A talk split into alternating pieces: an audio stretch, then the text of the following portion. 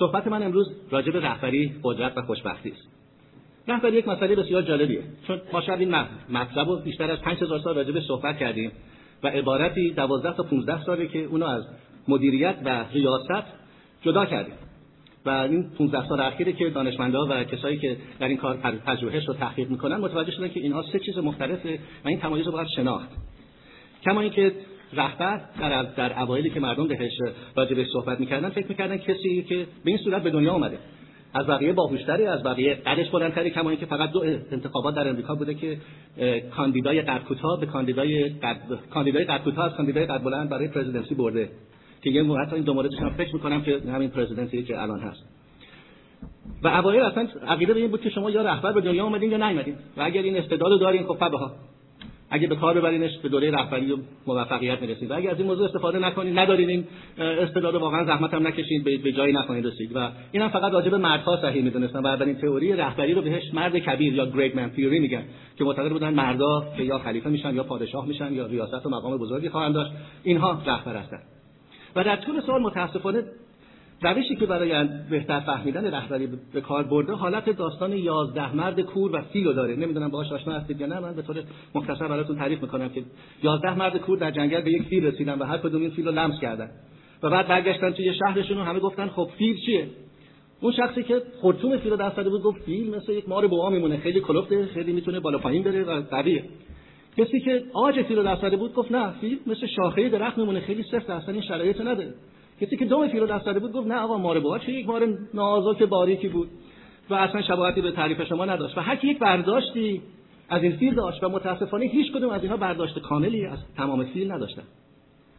مطلب رهبری هم تقریبا در این حالته که بسیار راجبش نوشته شده بسیار راجبش گفته شده. می‌خواستم آمار دقیق خدمتتون بدم. دیشب روی کامپیوتر روی اینترنت من روی آمازون نگاه کردم و 238 هزار خورده کتاب راجب رهبری نوشته شده. و هر کدوم یک تعبیر به خصوص روی مسئله دارن. ولی هیچ تعبیر مشترک و تعریف مشترکی فعلا راجع به رهبری نیست. بعد از این عقیده مرد کبیر دانشگاه های امریکا شروع کردن به تحقیقات که ببینن واقعا رهبر کیه رهبری چیست. و دانشگاه های Ohio State Michigan University بیشتر از چهار هزار رهبرای در ارتش و در شرکت ها رو زیر نظر گرفتن و یک فرمولی برای این کار در آوردن که دو محور کشیدن گفتن در یک محور توجه به پیرو در یک محور توجه به انجام کار توجه به کامل کردن هدفها. و یه رهبر باید بتونه این دو محور رو در نظر بگیره. بعضی رهبرها توجهشون به انسان هاست و می‌خوان اونا رو راضی نگه دارن. بعضی رهبرها توجهشون فقط به انجام کاره و بقیه رو به اصطلاح درو می‌کنن در طول مسیرشون. و کاری رهبر اینه که بتونه این دو محور رو با هم در آن واحد استفاده کنه. و از این نقطه نظر پیشرفت‌های بعدی که در این رشته شد مطلبی رو که مطرح کرد که ما بهش میگیم situational leadership رهبری در سن شرایط. که نویسندگان این مطالب معتقدن که هر رهبری باید شرایط رو در نظر بگیره ببینید چه چیزی مهمه آیا رسیدن به مردم مهمتره آیا رسیدن به کار مهمتره و اون متدی اون سبک کاری رو که در نظر می‌گیره به اون وقت بده. کما اینکه اگه خدای نکرده الان آتیشی اینجا باشه ما یه رهبری می‌خوام که بگه پاشین بدوین صحبت نکنین رای ندین از این در خارج چیز برین توی پارکینگ اینجا وایسین از اینجا برین. و ما رو نجات بده. این شرایط با خیلی فرق داره. با اینکه ما می‌خوایم مثلا یه کار ابتکاری و هنری بکنیم. ما یه کار ابتکاری و هنری در نظر داشته باشیم یه رهبری می‌خواد که به ما وقت بده به ما آرامش بده محیطی رو درست کنه که بتونیم فکر کنیم بتونیم استعداد خودمون رو مصرف کنیم تا بتونیم با عقاید و اپینیون و اپروچ های جدیدی به جلو بریم. این مسئله تا یه مدتی جلو رفت و نتونست احتیاجات روزمره شرکت ها و کشورها و بقیه رو بده. یه دیگه اومدن و گفتن که ما به شرکت ها که نگاه می‌کنیم دو گروه رو می‌بینیم. یه گروه رو بهشون میگن این گروپ اونایی که داخلی هن. کسایی که صبح زودتر میرن سر کار بعد از ظهر دیرتر میاد و خودشون رو محدود به وظایفشون نمی‌کنن. هر کاری که پیش میاد اون کارو انجام میدن و هر خواهشی که ازشون میشه اون کارو می‌کنن. و از این نظر با رهبر نزدیکترن. به اصطلاح فارسی نور چشمه هستن. و در جای بهتری پارک می‌کنن برای تعطیلات بیشتری می‌گیرن حقوق بهتری می‌گیرن اضافه حقوقهای سالانهشون بیشتره و غیره و زاله و یه عده هستن که گروه خارجی هستن. out group متعادل نور چشمه هرچی فکر کردم چیزی به عقلم نرسید به جز اینکه از چشم افتادن و به بینی گیر کردن. و این گروه خیلی محدودن در فعالیتشون. اونا معتقدن که من ساعت 8 صبح قرار سر کار باشم. ساعت 8 شد در باز می‌کنم میرم تو و ساعت 4 که کارم تموم میشه از در خارج میشم. کار من مطابق یه قرارداده. و اگه این قرارداد میگه جسمی رو بیشتر از 35 کیلوگرم بلند نکنم اگه کارفرما من به من بگه بلند کن من نمی‌کنم. این مطابق قرارداد من نیست. در نتیجه این گروه از دور خارج ترن منافعی رو که گروه نور چشمی دارن به دست نمیارن از اون از این چیزا نمی‌تونن استفاده کنن و کار یه رهبر اینه که همه رو به گروه داخلی بیاره. و این موضوع بیشتر از دانشمندای اروپایی به دست ما رسیده. یه عده دیگه به سیاست نگاه کردن و گفتن که رهبر با پیروش یه معامله داره. کما که اینجا در سیاست مدارایی نمی‌بینین. به من رأی بدین و من مالیات شما رو 13 درصد کمتر می‌کنم. به من رأی بدین و من بیمه اجتماعی درست می‌کنم که همه استفاده کنن. به من رأی بدین من با اتحادیه کارگران مخالفم و اونا رو از پا در میارم. و غیره و اینو بهش میگن transactional leadership که اساس leadership این معامله است. این transaction ه و بسیاری از اتفاقاتی که در روزمره به خصوص در دوره سیاست میفته این تئوری می‌تونه به طور کامل جواب بده. شخص بعدی که به اصطلاح به فیل دست بود تئوری بعدی که در این راه به دست ما رسید بر اساس هوش عاطفی یا emotional intelligence که گولمن پروفسور هاروارد این اینو بعد از کارهای دیگران البته پیش، پیشنهاد کرده و الان خیلی معروف خیلی استفاده می‌کنن و عقیده دارن که یه رهبر باید بتونه با پیروانش همدل باشه بتونه اونا رو درک کنه باهاشون communication داشته باشه بتونه بهشون گوش بده باهاشون صحبت کنه و باهاشون همدلی کنه. و از این نظر و با ادبی که داره با شخصیتی که داره می‌تونه به مقام رهبری برسه. قسمت بعدی که در این رشته به دست ما رسید بهش میگیم transformational transformational leadership transformational leadership عقیده داره که وظیفه یک رهبر اینه که بقیه رو به رهبری برسونه. و درست مثل یک کشاورزی که تخم میوه ها رو در مزرعه خودش میریزه و بهش رسیدگی می‌کنه تا اینها درخت بشن و میوه بدن کار یک رهبر هم همین. و باید به بقیه به پیروانش با این ترتیب نزدیک بشه که اینا هم بتونن رو پای خودشون وایسن کار خودشون انجام بدن و در حد خودشون رهبری کنن. یک نوع دیگه رهبری که ما باهاش آشنا هستیم بهش میگیم charismatic leadership که لغت کریزما رو ما در فارسی هم استفاده می‌کنیم که جذبه و جذابیت و بعضی وقتا پرزیدنت سابق امریکا پرزیدنت کلینتون خیلی جذبه داشت خیلی کریزما داشت.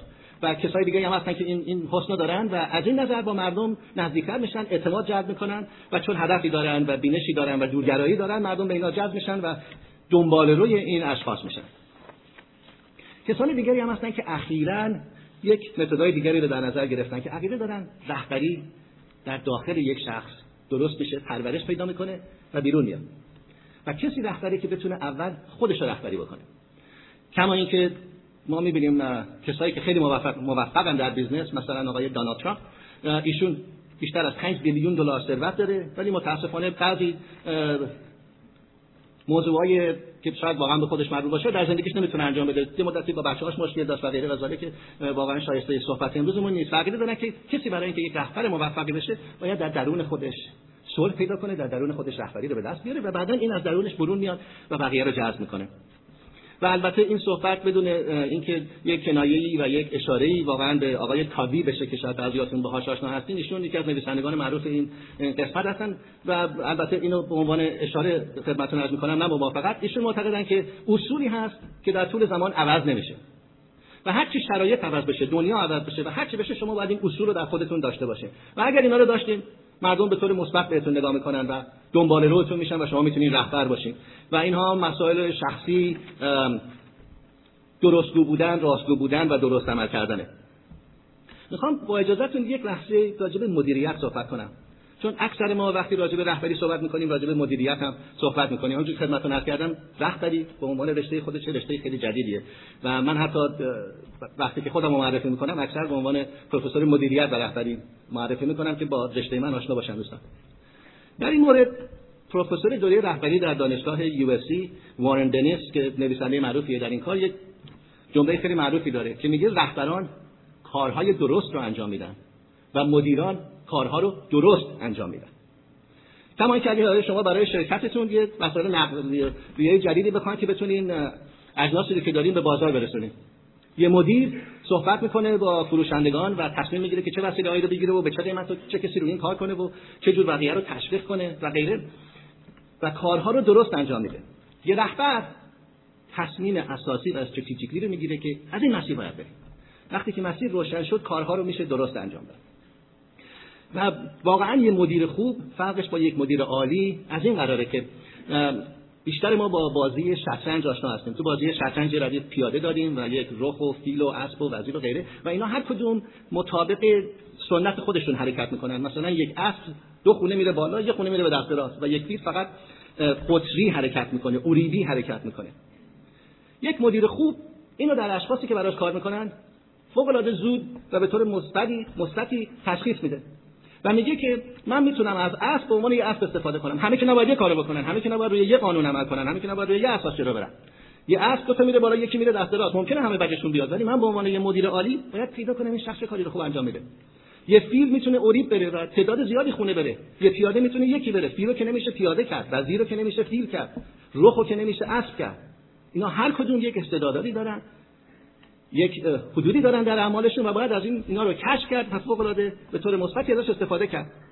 یه مدیر خوب برداشت دیگه ای داره نمی‌دونم با بازی چکرز آشنا هستین یا نه. بازی چکرز رو روی تخته شطرنج می‌کنن فقط عوض فیل و وزیر و غیره همه بازیکنان پیاده هستن و مهره های تخت نرد خودمون هستن. و اینا هر کدوم می‌تونن یک خونه اولیدی برن. و اگه یکی جلوی یکی دیگه باشه و پشت اون مهره خالی باشه می‌تونن ازش بپرن و این مهره رو بردارن. و هدف بازی اینه که مهره ها رو مهره های حریف و تمام برداشت. مدیرای خوبی همچین برداشتی دارن از پیروانشون از کارمندانشون. عقیده دارن که شما اگه اسبین باید پیادهتون کرد. شما اگه وزیرین باید آورد تو خط راست تعلیم و تربیت بدون داد تنبیهتون کرد سر جاتون نشون تا شما هم مثل بقیه رفتار کنید. شما اگه هفت ده دقیقه میایین عوض هفت ولی تا چهار و پنج دقیقه بعد از خودتون رو هلاک می‌کنین اون کافی نیست. شما بعد مثل بقیه ساعت هفت میاد در در نیستن یا با بازیگری های دیگری این موضوع رو اصرار می‌کنن. و کسی دیگه ای که ساعت هفت میاد ساعت پنج میاد اون وسط اگه هیچ کاری دیگه ای نکرد اشکالی نداره اونا دارن مطابق قانون بازی انجام میدن. این فرق بین مدیر و رهبره. و می‌خواستم این موضوع رو کامل کنم که واقعا هدف ما آشنایی با رهبری و خوشبختی و قدرته. در مورد رهبری واقعا یکی از نوشته های قشنگی که گفته شده از نویسنده کتاب شاهزاده کوچولو حتی ما بهش میگیم شاهزاده کوچولو انتوان دسین اگزوپری و این کتاب سومین پرفروشترین کتاب تاریخه. همونجوری که می‌دونین انجیل پرفروشترین کتاب تاریخه. داس کپیتال با کارل مارکس دومین پرفروشترین کتاب تاریخی که این خیلی جالبه. و سومیش این کتاب شازده کوچولوه. ایشون میفرمایند اگر می‌خوای یک کشتی بسازی مردم رو جمع نکن که برن چوب بیارن میخ و چکش بیارن. و دنبال این نباش که هر کسی رو یه کاری بهش بدی بلکه تشنگی سفر رو در دریا در دلشون به وجود بیار. این عکسی که ما از یک رهبر داریم یه همچین کسیه که تشنگی سفر رو در دریا در دل ما به وجود میاره. من تا یه حدی تونستم تصویرهای مختلفی که از رهبری داریم براتون توضیح بدم.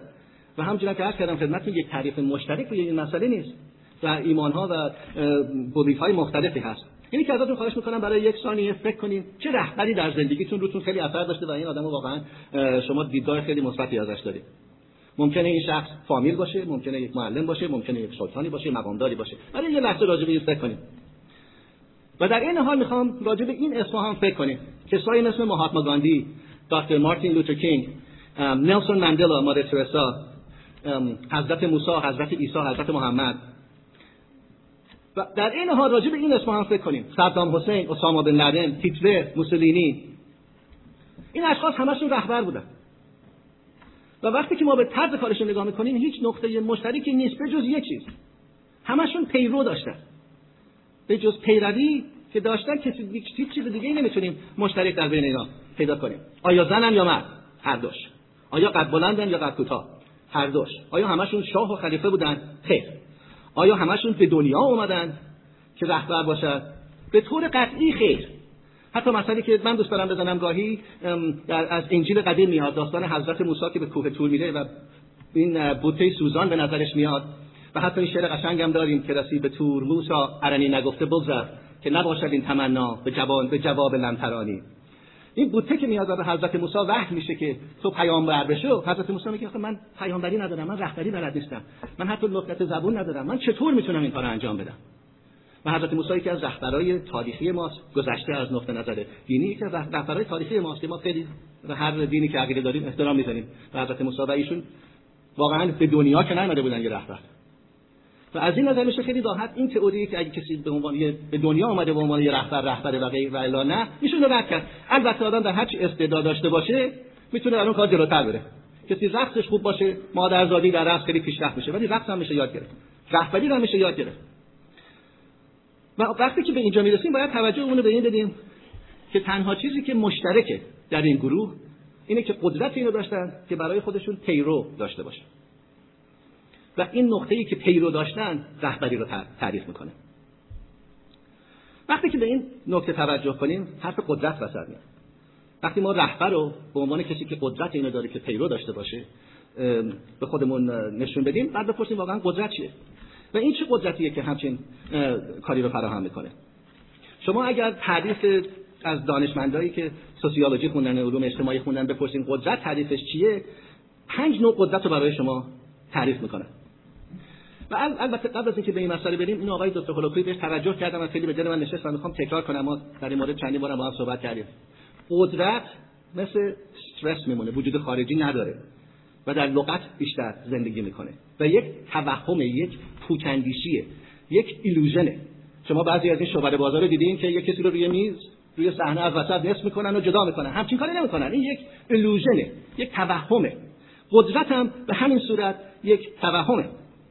یک توهمیه که در نتیجهش تسلیم شدن به وجود میاره. اطاعت کردن به وجود میاره. و از این نظر اگه نگاه کنید کسایی هم که تسلیم میشن و اطاعت می‌کنن بیشتر هدفشون آسایش و امنیت و آرامشه. کما اینکه شما ممکنه بخواید یه جایی پارک کنین یکی بیاد بپیچه جلوتون و بهتون زور بگه و شما ممکنه تسلیم بشید یا ارزش داره ولش کنین این خود پایینتر جای دیگه پارک می‌کنید و اطاعت می‌کنیم زور به خودتون. و بیشتر این اطاعت ریشش ترس و آرامش و امنیته. یک مسئله هست یک استادی هست یک پژوهشی هستش که بسیار معروفه. در یک خانه سالمندان که تو دو جناح داشت. جناح شرق و غرب دو وینگ داشت. در یک جناح این دو جناح و این کسایی که در این خانه سالمندان بودن به دو گروه تقسیم کردن و این دو گروه از هر از هر نظری مساوی بود از نظر سن جنس زن و مرد از نظر نژاد غیره و و از نظر وضع سلامتی به دو گروه تقسیم کردن. یه گروه گذاشتن در جبهه غرب و یه گروه گذاشتن در جبهه غرب. و به یک گروه آزادی کامل دادن. بهشون بهشون گفتن که شما این هفت غذا رو دارید شما تصمیم بگیرید چه روزی می‌خواین کدوم غذا رو بخورید این فعالیت ها رو ما براتون در نظر گرفتیم. این فیلم ها رو ما براتون در نظر گرفتیم. این تفریحاتون رو زیر سر داریم براتون. شما تصمیم بگیرید که در چه روزی می‌خواین کدوم یکی از این فعالیت ها رو انجام بدین غذا رو بخورید بازی رو بکنین تفریح رو بکنین فیلم رو ببینید و اینا این کارو کردن. برای گروه بعدی این کارو نکردن. و بهشون برنامه هفته رو به طور کامل دادن که امروز اینو می‌خوریم این کارو می‌کنیم این فیلم تماشا می‌کنیم. بعد از یک سال کسایی که در جبهه بودن که بهشون آزادی داده بودن به مراتب سالمتر موندن 65 درصدشون سالمتر موندن. تعداد مرگ درشون بسیار کمتر بود تعداد بیماری درشون کمتر بود مقدار خوشحالی و رضایت درشون بیشتر بود و اونایی که در اون یکی جناح بودن که آین آزادی رو نداشتن و برنامه ای که از قبل براشون تعیین کرده بودن دنبال می‌کردن تعداد مرگ درشون بیشتر بود بیماری نریزی ناراحتی های فیزیکی به مراتب درشون بیشتر بود و این دانشمندان بسیار خوشحال شدن و این آزمایش رو جمع کردن و 6 ماه بعد براشون خبر آوردن که کسایی که توی این جبهه بودن که بهشون آزادی داده بودیم دارن اکثرا میمیرن. چون آزادی رو داشتن و ازشون گرفتن. اون گروه نه از روز اول آزادی داشت نه عذاب داد به اصطلاح علمی بیسلاین طبقه اولی که همه با هم مساوی بودن اون عوض نشد. فرق عوض شد. و این گروه کاملا احساس بیقدرتی کرد احساس از دست دادن آزادی کرد و به یه مقدار زیادی فوت کردن از رفتن. یک استادی خیلی معروفیه. روزی که صدام حسین رو وارد دادگاه کردن بعد از اینکه تسخیر شد با نیروهای امریکایی و آوردنش که بهش دستبند زده بودن و ریش بلند داشت و واقعا قیافه یکی از این هوملسایی بود که ما در خیابون می‌بینیم. و دو تا سرباز جوان امریکایی با مسلسل گذاشته بودن اینجاش که اگه کسی اومد طرفش رو تکون خورد اون زنده در نره. وقتی ایشون وارد دادگاه شد قاضی دادگاه یکی از وکلا تعدادی از شهدا تعدادی از گاردها همه در جا خوش شدن از وحشت. و لغتی که استفاده کردن petrified به فارسی میگیم مثل سنگ شدن. و مثل سنگ شدن. با وجودی که یک آدمی که به نظر هوملس بود هیچ قدرتی نداشت زوری نداشت تکون می‌خورد میکشتنش. وارد اتاق شده بود. و قدرت واقعا یک همچین اثری داره یک وهمی یک توهمیه که وقتی که روی ما میاد واقعا می‌تونه آدمو فلج کنه. ما پنج نوع قدرت می‌شناسیم. و البته اینم خدمتتون عرض کنم حرف من این نیستش که قدرت نمی‌تونه هیچ کاری بکنه. قدرت خیلی کار کرده در تاریخ. هیچ وقت نتونسته یک هدفی رو در یک مدت طولانی به جای خودش بنشونه. ما پنجاه سال کمونیسم دیدیم. قبل از اون جنگ ها و دوره های مختلف اینا همش بر اساس قدرت و خشم و انتقام بود و همه از بین رفت. در این رشته قدرت چند تا دانشمند هستن که کار اونا بسیار شناخته شده. یکی ادریانی هستش که دو نوع قدرت رو معرفی کرده به ما و فرنچ اند ریدین که سه نوع قدرت رو بعدا اضافه کردن که اینا رو به خدمتتون عرض می‌کنم. قدرت اول قدرت تنبیه که بهش میگیم coercive power. مثلا کسایی که در زندان هستن رهبران زندان روشون قدرت تنبیه دارن. شما دست از پا خطا کنین می‌ذارن تو توی سلول فردی. یا میگن که این سنگا رو از این ور بردار و بذار اون ور از اون ور بردار و بذار این ور. من یادم ما پیشاهنگ بودیم ایران و رفته بودیم کمپ و بیکار بودیم چاقو درست کرده بودیم پخت می‌کردیم به درخت هدف. رئیس پیشاهنگی ما رو دید و متاسفانه من گیر افتادم و به من گفتش که این روزنامه رو ببر. اونجا چال کن. سه متر گودی بکن. اون تو چال کن. من رفتم اینو چال کردم. برگشتم گفت صفحه اولش چی نوشته بود؟ این واقعا قدرت تنبیه. خب من بعد دوباره برم اینو بکنم و می‌دونستم این کار گیر داره دیگه. حالا صفحه اول بعد دیگه صفحه ورزش رو غیره داره. و می‌تونن تم، تنبیه کنن یه قدرت دیگه ای هست که قدرت جایزه بهش میگیم reward power. ما می‌تونیم جایزه رو حدش رو کم و زیاد کنیم. ولی تنبیه نکنیم. شما اگه توی شرکتی کار می‌کنین می‌تونین به یکی 5 درصد اضافه حقوق بدین به یکی یه درصد به یکی هیچ هیچ اضافه حقوق ندین. ولی به ندرت می‌تونین یه پولی هم از جیبش بگین بده و خارج. شه و این قدرت جایزه دادنه. یه قدرت دیگه که می‌شناسیم به عنوان قدرت قانونی. یه شخصی که به عنوان یه رئیس انتخاب میشه یه شخصی که به عنوان یک جنرال انتخاب میشه یه شخصی که به عنوان یک کارفرما سوپروایزر انتخاب میشه. اینا از نظر قانونی از نظر اصولی که تحت شما دارین شرکت می‌کنین از این نظر قدرت دارن. و می‌تونن به همه دستور بدن و همه رو وادار کنن به کاری که اونا در نظر دارن. یه قدرت دیگه داریم که بهش قدرت جذبه میگیم و جذابیت referent power. کسیه که charisma داره personality خوبی داره و وقتی که جلوی یکی وای میسته و صحبت می‌کنه یا به بقیه چیزی میگه مردم ازش علاقه دارن و دنبالش میرن. آخرین نوع قدرت که این نسبت به بقیه خیلی جدیدتره. قدرت مهارت و خبرگی و expert power بهش میگیم. و قدرت در دست دادن داشتن information و اینو شما می‌بینید کسایی که در رشته کامپیوتر توی شرکت ها کار می‌کنن ممکنه که حقوقشون خیلی کم باشه رتبهشون خیلی پایین باشه. ولی وقتی که کامپیوتر کوچیک شما لپتاپ شما شکست شما باید کفش آهنی بپوشین دنبال اینا بدوین تا اینا رو پیدا کنین رضایت بدن بیان کار شما رو راه بندازن. ولی گیر. یا وقتی که لوله هموم شما خراب میشه لوله کش به خاطر مهارتی که داره فوق العاده قدرت داره رو شما. بهتون میگه امروز از ساعت 8 تا 3 بعد از ظهر میام بشین خونه. و وقتی هم که میام اینقدر چارج می‌کنم که لطیفه ای هست که میگه یک لوله کشی اومد 10 دقیقه روی یه لوله ای کار کرد و گفت 500 دلار. صاحبخونه یه چک داد بهش گفت عجب من جراح مغزم من برای نیم ساعت 500 دلار نمی‌گیرم. لوله کش که می‌دونم منم جراح مغز بودم اومدم لوله کش شدم. و ما واقعا می‌بینیم که بعضیا چطور این قدرت تخصص رو ازش استفاده می‌کنن. کما اینکه مثلا مسافرت میدین یا می‌خواین برین خونه دوستتون. و با یه بگیم یه خانم آقای دیگه و اون آقا آدرس داره. بعضی حتی این آدرس می‌ذارن تو جیبشون. میگن حالا مستقیم برو.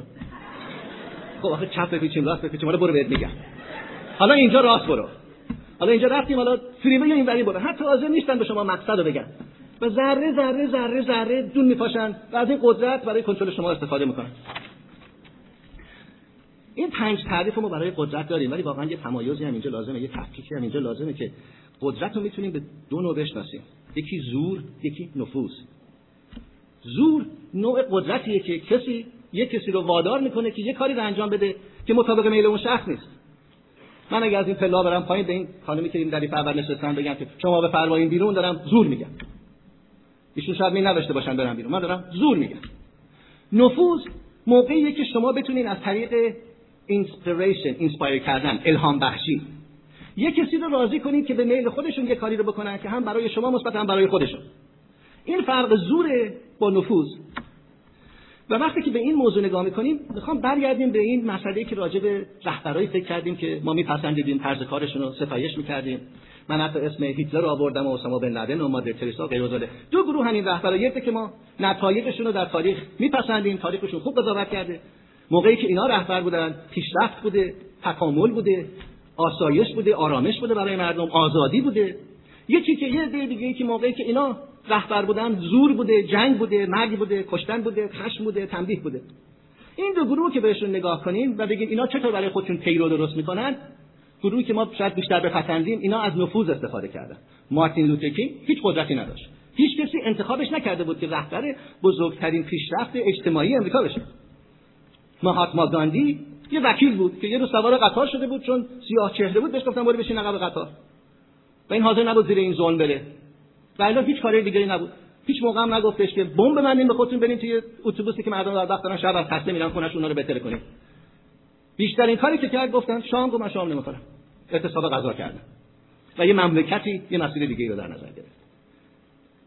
اینه که می‌خوام بقیه وقتمون رو بذاریم دنبال کسایی رو بدیم که واقعا در رهبریشون از نفوذ استفاده کردن. چون این گروه که از نفوذ استفاده کردن بیشتر برای مردم آسایش و خوشبختی و خوشحالی و آرامش به وجود آوردن.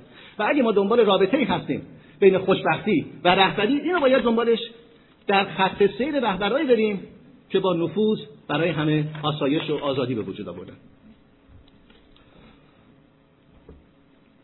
وقتی که به کسایی که با نفوذ کار می‌کنن باهاشون صحبت می‌کنیم باهاشون آشنا میشین دربارهشون در کتاب ها بعضی نکات رو در موردشون می‌بینیم. یکیش مسئله چشماندازیه. ویژن. ما برای ویژن رسالت داریم یک از های دیگه است واقعا هم ردیفش لغت درستی در فارسی نداریم ولی شاید دوربینی دوراندازی هست. البته براتون تعریفش خواهم کرد اینو در چند ثانیه دیگه. یکیش فرصت آفرینیه opportunity به دست آوردنه. یکی دیگرش توانمندسازیه. Empowerment وقتی که از این نظر جلو میرن. وقتی که این چیزها رو برای پیروانشون به وجود میارن نتیجه که به دست میاد مساوی بودن و برابری و برادری و خواهری دراز مدته. و با این آزادی میاد. با آزادی شانس این که تکامل به وجود بیاد پیش میاد. و در این سفر ما خوشبختی رو احساس می‌کنیم. یه مسئله هم هست که میگن که واقعا وقتی شما راجع به زور و نفوذ صحبت می‌کنید تا یه حدی راجع به کنترل صحبت می‌کنید انسان ها علاقه عجیبی دارند به اینکه کنترل داشته باشن روی زندگی خودشون. و ما اینو در بچه هامون می‌بینیم. از روزی که بچه ها می‌تونن هر جوری با ما کامیونیکیت کنن با ما تکلم کنن و به اصطلاح ما رو راضی کنن به نظر خودشون من صحبت و منظورم نیست. صحبت کردن با ما نه ولی به ما بفهمونن که چی می‌خوان که اکثر اولین نوعش با گریه البته. اینا می‌خوان زندگی خودشون در اختیار خودشون باشه خودشون تصمیم بگیرن. بچه ها عاشق اینن که زودتر ماشین بخرن. چون وقتی ماشین می‌خرن کنترل زیادی دارن. می‌تونن همه جا برن. ماشین رو کنترل کنن مسیر رو کنترل کنن طرز زندگیشون رو کنترل کنن. و این خواست خیلی طبیعیه در مردم که بتونن این کنترل داشته باشن. می‌خواستم البته خدمتتون عرض کنم من روانشناس نیستم ولی خوشبختانه همکارای من بیشتر روانشناسن و هر وقت من به این مسئله احتیاج دارم میرم خدمتشون و راهنمایی میشم. و به قول دوستان دکتر شفیعپور که امروز اینجا هستن حالتی که واقعا از عالمین و عارفان این شهرم هستن ایشون این داستان برای من تعریف کردن که یه کسی میره پیش یه کسی که خیلی هنردوست بوده میگه منم هنردوستم و عاشق حافظم. و حافظ یه شعر داره که دوازده بیته و این شعر بسیار زیبا و روان و قراس و من اینو یه بیتشو بلدم و شما لطف کنین بقیه‌شو به من بگید شما میگم بفرمایید. میگه اون بیتی که من بلدم میگه یه چیزی یه چیزی یه چیزی حافظ یه چیزی یه چیزی به میخانه. حالا شما لطف کنین بقیه‌شو به من بگید حالا منم که میرم پیش دوستان روانشناسان به این صورت میگم. میگم یه چیزی یه چیزی راجع به کنترل انسانیت دیگه شما بقیه‌شو به من بگید و این دوستان معتقدند که این علاقه به کنترل که سرنوشتش آدم در دست داشته باشه و آزاد باشه که دنبال این سرنوشت بره و در زندگی معنی داشته باشه. تو مره در زندگی معنی داشته باشه. بسیار کمک می‌کنه که آدم هم سالمتر باشه جسمی و روانی و هم حتیتر باشه و خوشبختتر باشه. و حتی اینو ما در شرایط بسیاری می‌بینیم که به محض اینکه آزادی و قدرت رو از کسی می‌گیرن همه چی برمیگرده. ما یه نکته که می‌خواستم خدمتتون عرض کنم شما توجه کنید روی موضوع کنترل شخصی و من می‌خوام اینم بهتون بگم که مشکلی که ما داریم که البته اینم در رشته من نیست کنترل روی زندگی خودمون تا یه حدی و متاسفانه می‌خوام الان زندگی خودمون که چه زندگی بقیه هم کنترل کنیم. اینه که در بعضی‌ها که این موضوع زیاد هست از که پامیشن مسیر خودشون به کنار می‌خوان مسیر همه هم براشون تعیین کنن. و من صحبتم از کنترل این کنترل نیست این کنترل خیلی ناسالم می‌دونم. شما در لاس وگاس حتما تشریف بردین و می‌دونید که یه شهریه که درش قمار زیاده. قمار هم یک بازی شانسه. قمارهای در لاس وگاس هم بیشتر با کامپیوتر انجام میشه. یک پروگرامی رو کردن که شانس تصمیم می‌گیره. و ماشین به اصطلاح جکپات درست شده که مثلا برای هر یه دلاری که میندازن توش 80 سنت بندازید. و شما خودتون هر کاری بکنید نمی‌تونید این سیم پیچه کامپیوتری رو عوض کنید. ولی بعضی دوستان معتقدن که اگه ایشون دفتر بکشن حالا اینجوری بکشن یهو تون بکشن برنده میشن. و واقعا فکر می‌کنن که خودشون کنترل دارن روی مسئله که کاملا با شانس اجرا میشه. یا وقتی که در بازی 21 در بازی بلک یه کارت به شما میدن. این کارت گوشش می‌گیرن میچلونن میچلونن میچلونن. مثل اینکه اگه خوب بچلونن مثلا رنگ قرمز تبدیل به رنگ سیاه میشه و قلب تبدیل به یه لوزی میشه. حالی که این کارت اونجا هیچ فرقی نمی‌کنه. من می‌بینم دوستان در بازی تخت اینجا خیلی گاهی وقتا گفتگو هست. تاسو می‌ذارن توی یه لیوان که دیگه نمی‌تونن حتی بهش دست بزنید. و این فیزیکی 100 درصد کار چانسه شانسه. اینو میریزیم بعضی میگه نه شما جیر می‌زنید دنیا با ما ناسازگاره. من شیش نمیارم. در حالی که تاس شیش سخت داره و چانس این که یکی از این سطح بیاد یک در شیشه. چانس این که شما یک بیارین یا شیش بیارین یکیه. هیچ فرقی نمی‌کنه. ولی خب دنیا با ما ناسازگاره. و ما کنترل ادبی اگه بدین دست خودم بهت نشون میدم. تلویزیون های امریکا مسابقات ورزشی رو که از قبل انجام شده به طور ریپلی دیگه نشون نمیدن. آزمایشاتی که شده نشون میده که مردم دوست ندارن یه بازی رو تماشا کنن که قبلا انجام شده ولی نتیجهشو نمی‌دونن. یه بازی که الان انجام میشه نتیجهشو نمی‌دونن خیلی دوست دارن. ولی همون بازی رو اگه سه ساعت بعد نشون بدن که نتیجهش هست ولی اینا نمی‌دونن کسی تماشا نمی‌کنه. و وقتی که تحقیقات اینو بیشتر کردن با, با مردم صحبت کردن مردم فکر می‌کنن خب چه فایده داره دیگه؟ ما هر چی تشویق کنیم از پشت تلویزیون و دعا کنیم و هر کاری بکنیم. آقای کوبی برایان تو پشت گل نمیره. و ما وقتی که فکر می‌کنیم کنترل داریم وقتی که فکر می‌کنیم می‌تونیم یه اثری بذاریم مثلا میگم فکر می‌کنیم. چون ما روی مسائل شانسی هیچ کنترل نداریم. مردم میرن تو سمین 11 میگن خودم می‌خوام 6 تا 7 نمره لاتاری رو انتخاب کنم. انگار که اگه اینا دست ماشین بزنن این دی ان ایشون از تو کامپیوتر میره میره تو کامپیوتر مرکزی و این گویایی که میریزه پایین فرق می‌کنه. ولی این یک احساس آرامش خوشبختی خوشحالی به ما میده. ما در کنترل زندگی خودمون هستیم. ما این آزادی رو داریم. هر کسی در زندگی می‌خواد ناخدای کشتی زندگیش باشه و سکان کشتی خودش رو به دست بگیره. و این رهبرانی که می‌تونن این شرایط رو برای ما به وجود بیارن. و در درجه اول در خودشون و در زندگی خودشون به وجود میارن یک فرمولایی رو یک مسیری رو یک نکاتی رو یک ویژگاه خاصی رو ویژه های خاصی رو دنبال می‌کنن که می‌خوام چند تا از اینا رو خدمتتون توضیح بدم. اولیش اینه که یک فرق می‌ذارن بین سمبل موفقیت فلسفه موفقیت و تجربه و کم و حضور موفقیت. یک مثالی می‌خوام براتون بزنم حتما با کار خانم فیروزه دونه که کتاب خندهدار در فارسی فانی این فارسی آشنا هست که داستانای لطیفی که ایشون میگن جریان سفر به لاس و رفتن به دنیز در سر راهشونه. و من عقیده شخصی خودم خدمتتون عرض می‌کنم من فکر می‌کنم هیچکی به زبون خوش به رستوران دنیز نمیره. همه از رستوران دنیز سر در میارن. بریم اینجا هر زمان من نمی‌دونم چی می‌خوام خب تو چی می‌دونی؟ من الان سیرم قربون تو نمی‌دونم چیکن بخوریم خب بریم دنیز دیگه. اینجا هست واضحه دیگه. غذاهاش هم خوبه. من سر به سر رستوران دنیز می‌ذارم و اینو در مثلا استفاده می‌کنم. بفهم برام یه نامه نوشتن حتی. رستوران دنیز یه حسنی داره که وقتی که شما فهرست غذاشون غذاهاشون رو نگاه می‌کنین عکس غذا اونجاست. شما اگه یه ساندویچ بوقلمون با سیب زمینی سرخ شده می‌خواین عکسش اینا قشنگ اونجاست. وقتی هم که میارن اون بشقاب غذا درست شکل عکسشه. ولی عکس غذا با خود غذا همون فرقی رو داره که سمبل موفقیت با طعم موفقیت داره. و اگه شما این تفکیک رو در زندگی خودتون نکنین درست مثل اینی که در زندگی جلو میرین و هر وقت میرین رستوران فهرست غذا رو می‌خورین. خب فرقش رو نمی‌دونیم غذا راست و این فهرست غذا طعم تلخی داره. و میگین عجب. خب این غذا که باید خوشمزه تر باشه چرا اینطوره؟ عجب. من که این promotion رو گرفتم.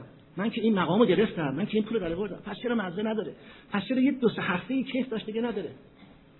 یا به کسی میگین آخه خیلی به تبریک میگم خونه اینو مبارک. قربان تو ولی دیگه خونه شد دیگه روزای اول خیلی اشتیاق داشتیم حالا دیگه خونه شد. در زندگی خصوصیمون. شما وقتی به کسی که خیلی بهش علاقه دارین و مشروب خود می‌دونین میگین دوستت دارم I love you. آیا واقعا میگین که من الان عاشق تو هم در این لحظه که این حرفو می‌زنم دلم برات پر می‌زنه. موهای تنم سیخ شده اون گرما رو در خودم حس می‌کنم.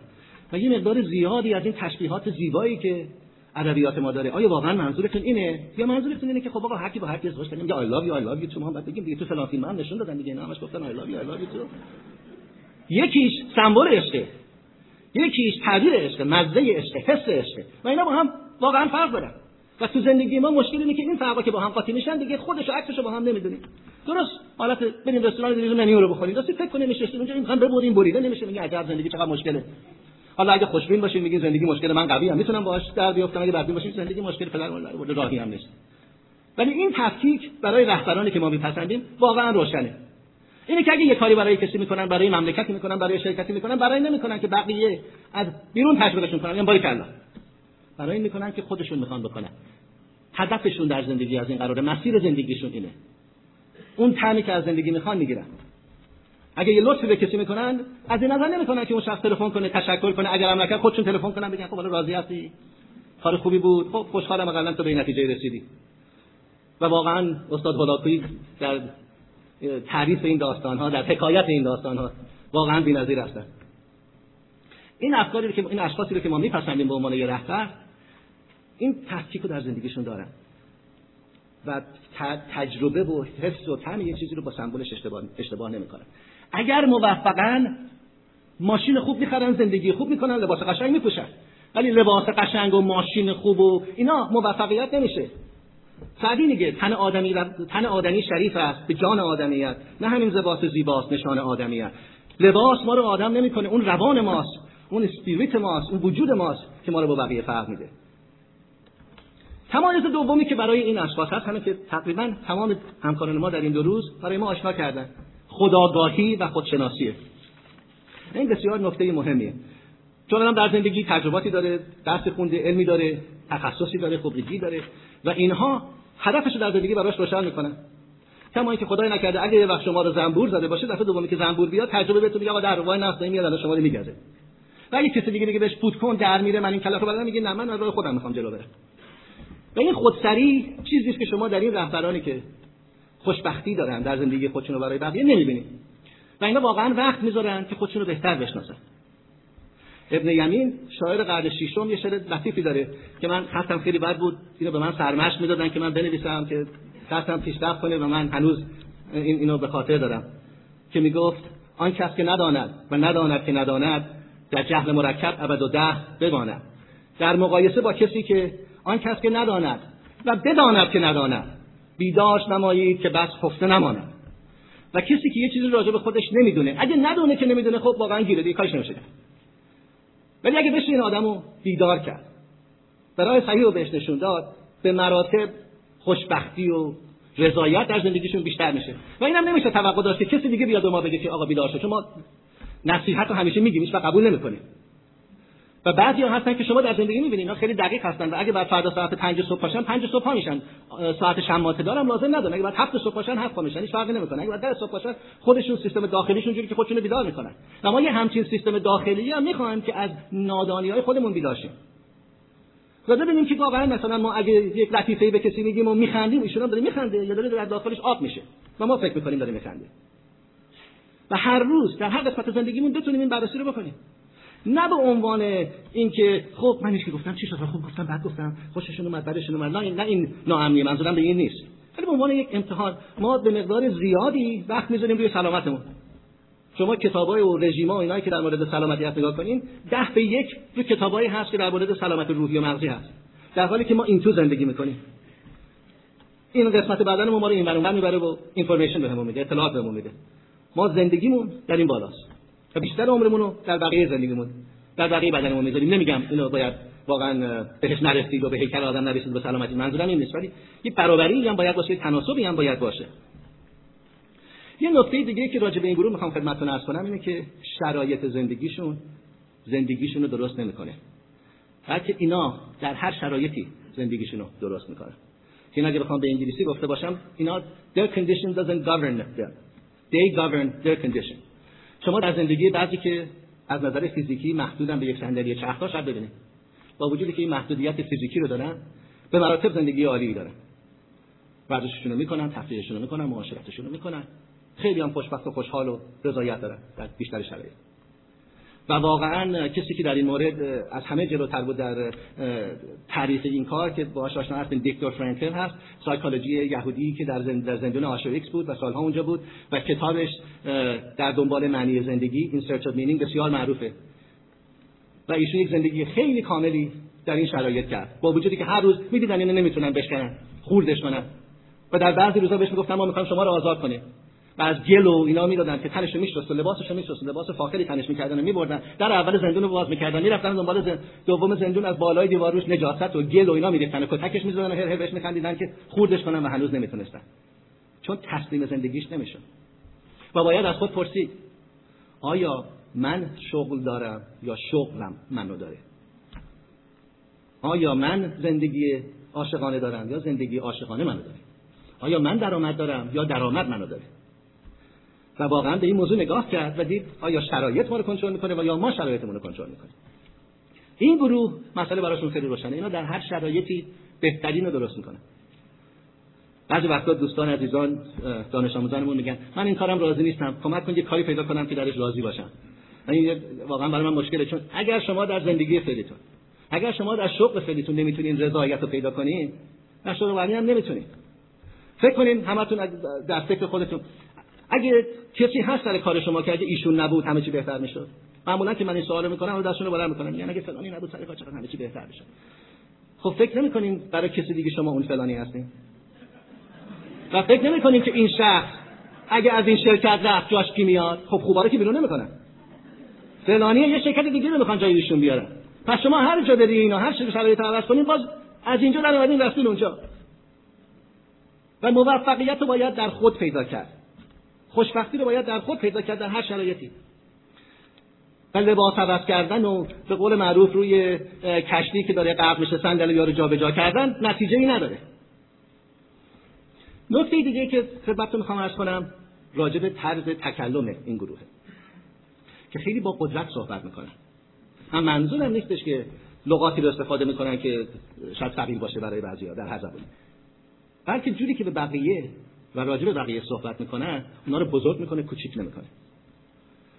و من اینو می‌خوام بهش اشاره کنم. من راجع به تعارف و تملق و اینا خب مسئله است در, در ما اینو پیشنهاد اصلا نمی‌کنم.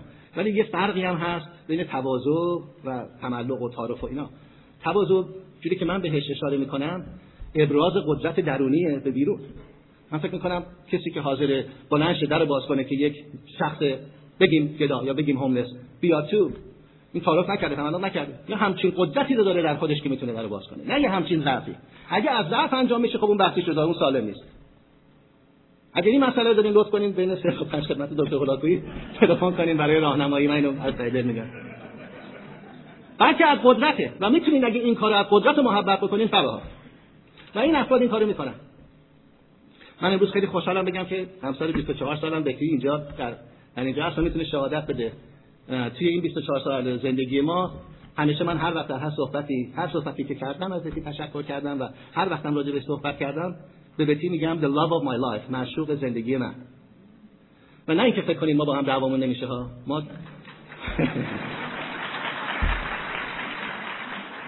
ما خیلی جوان بودیم ما 22 سالمون بود ازدواج کردیم و خیلی هم با هم جر و بحث ممکنه بکنیم دعوا بکنیم قهر بکنیم ناز بکشیم منت بکشیم. ولی قهر و دعوا و ناز و منتمون در چهارچوب وظیفه من عشق من به عشق ابدی زندگی نه. نه مادر بچه ها نه ضعیفه نه لغات دیگری که ما در زبان فارسی متاسفانه استفاده می‌کنیم. چون من اگه همسرم مادر بچه هاست خب اگه من یه اشتباهی بکنم یا ایشون انسانیت ما باعث اشتباه میشه. اگه انسانیت باشه اشتباهی بشه خب من چه وظیفه‌ای دارم نسبت به ضعیفه یا مادر بچه ها یا زنک؟ خب این یک رابطه خیلی مختلفیه یعنی یک چارچوب خیلی محدود مختلفیه. در حالی که من یه وظیفه دیگه ای دارم. عمق دیگه ای داره وظیفه من به معشوق زندگی.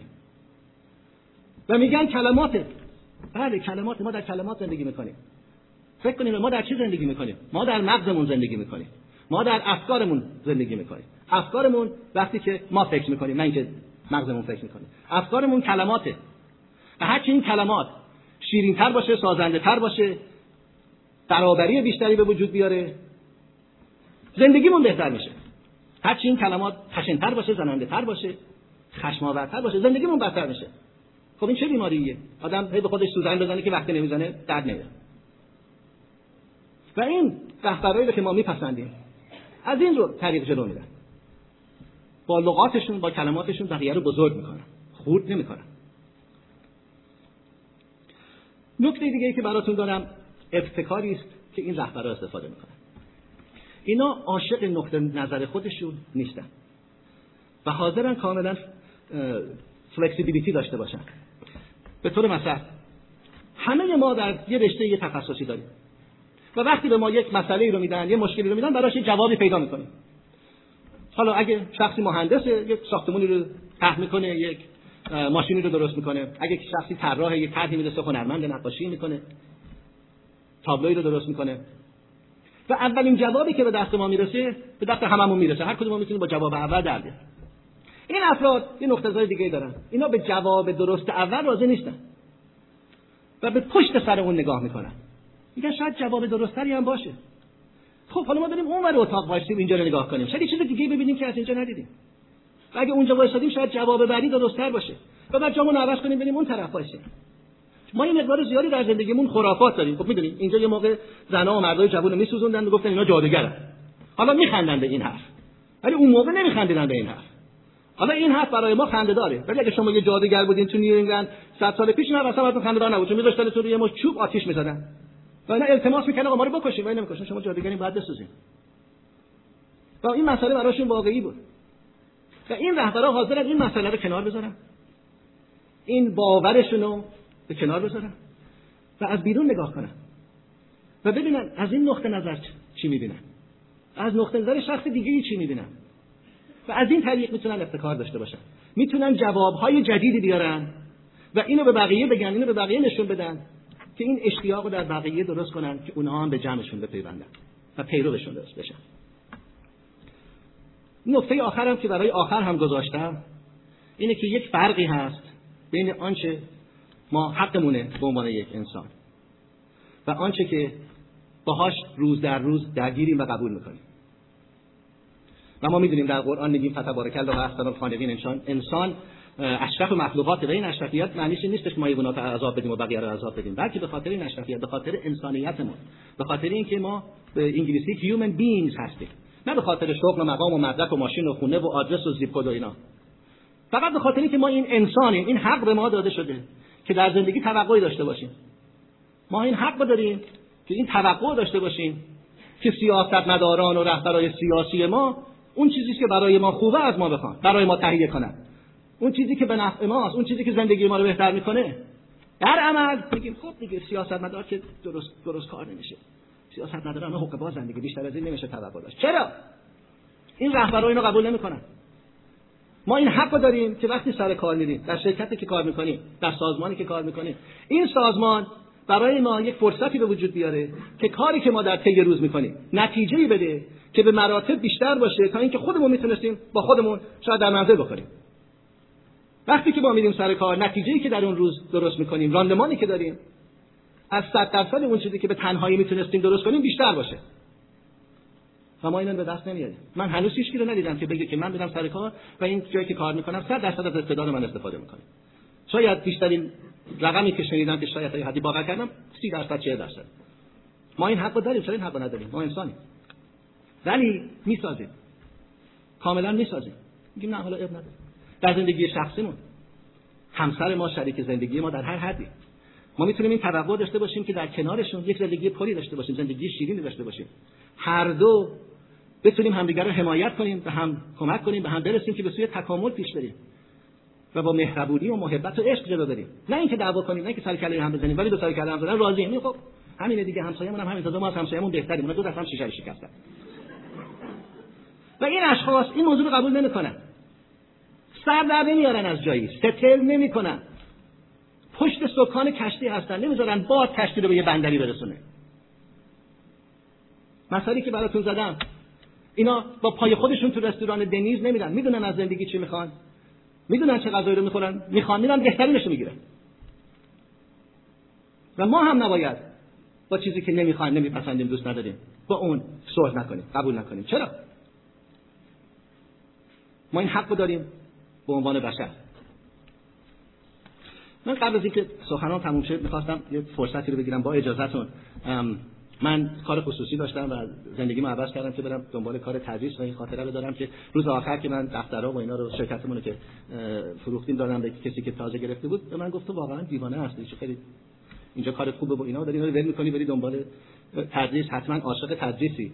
و من بهش گفتم نه من عاشق تدریس نیستم من عاشق دانشجوام.